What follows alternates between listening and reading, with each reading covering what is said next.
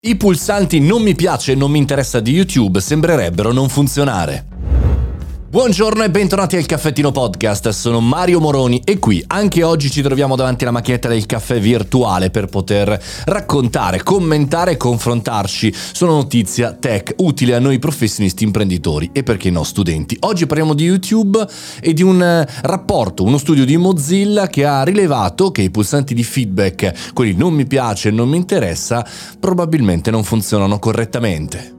In questo studio Mozilla ha diviso in due gruppi eh, persone per poterle eh, far testare attraverso un software il funzionamento o meno di questi pulsanti che sono stati inseriti da poco che effettivamente potrebbero essere molto utili per non ricevere, continuare a rivedere dei contenuti che non ci interessano, anche categorie di contenuto a noi sgradevoli. E quindi un gruppo ha fatto like, eh, diciamo così, normalmente, un altro ha cliccato su non mi piace piace, non mi interessa, non ripropormelo, eccetera, eccetera. Bene, il risultato di questo rapporto, secondo Mozilla, è che la differenza tra un gruppo e l'altro, tra chi aveva fatto non mi piace e, e gli altri, non è così tanto importante.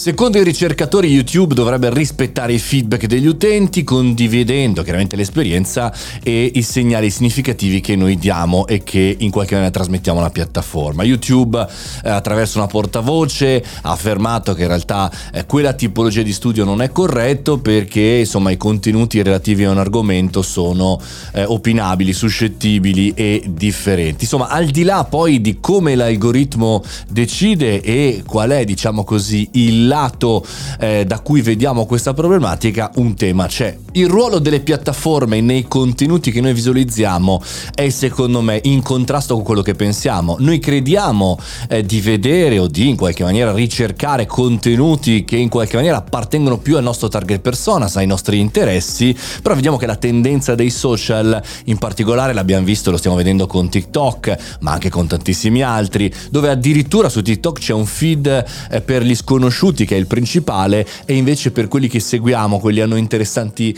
eh, secondari dobbiamo andarcelo a cercare. Ora non so bene come sia la situazione qua su YouTube, però effettivamente anche a me capita spesso di mettere non, non, non mi piace, non ripropormelo invece di avere dei contenuti molto simili anche di eh, content creator diversi. Io non credo che nessuno abbia voglia di farci vedere dei contenuti che non vogliamo vedere, altrimenti eh, abbandoniamo chiaramente la piattaforma. Quanto la debolezza degli algoritmi. Nel 2022, malgrado parliamo di super algoritmi, secondo me gli algoritmi sono molto molto stupidi ancora.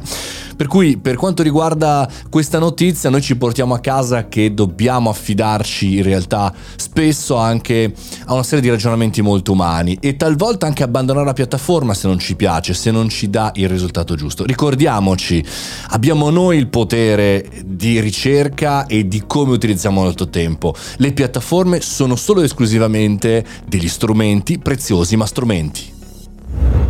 Fatemi sapere cosa ne pensate, andate anche sul mio sito mariomoroni.it o sul mio canale Telegram Mario Moroni Canale per non perdere nessuna notifica oppure se vi piace anche il lavoro che faccio supportatemi caffettinoclub.it per ricevere tantissimi benefit e entrare nella community. Fate i bravi, mangiate le verdure, noi ci sentiamo domani. Questo è il Caffettino Podcast da più di 1100 puntate e io sono Mario Moroni. Buona giornata!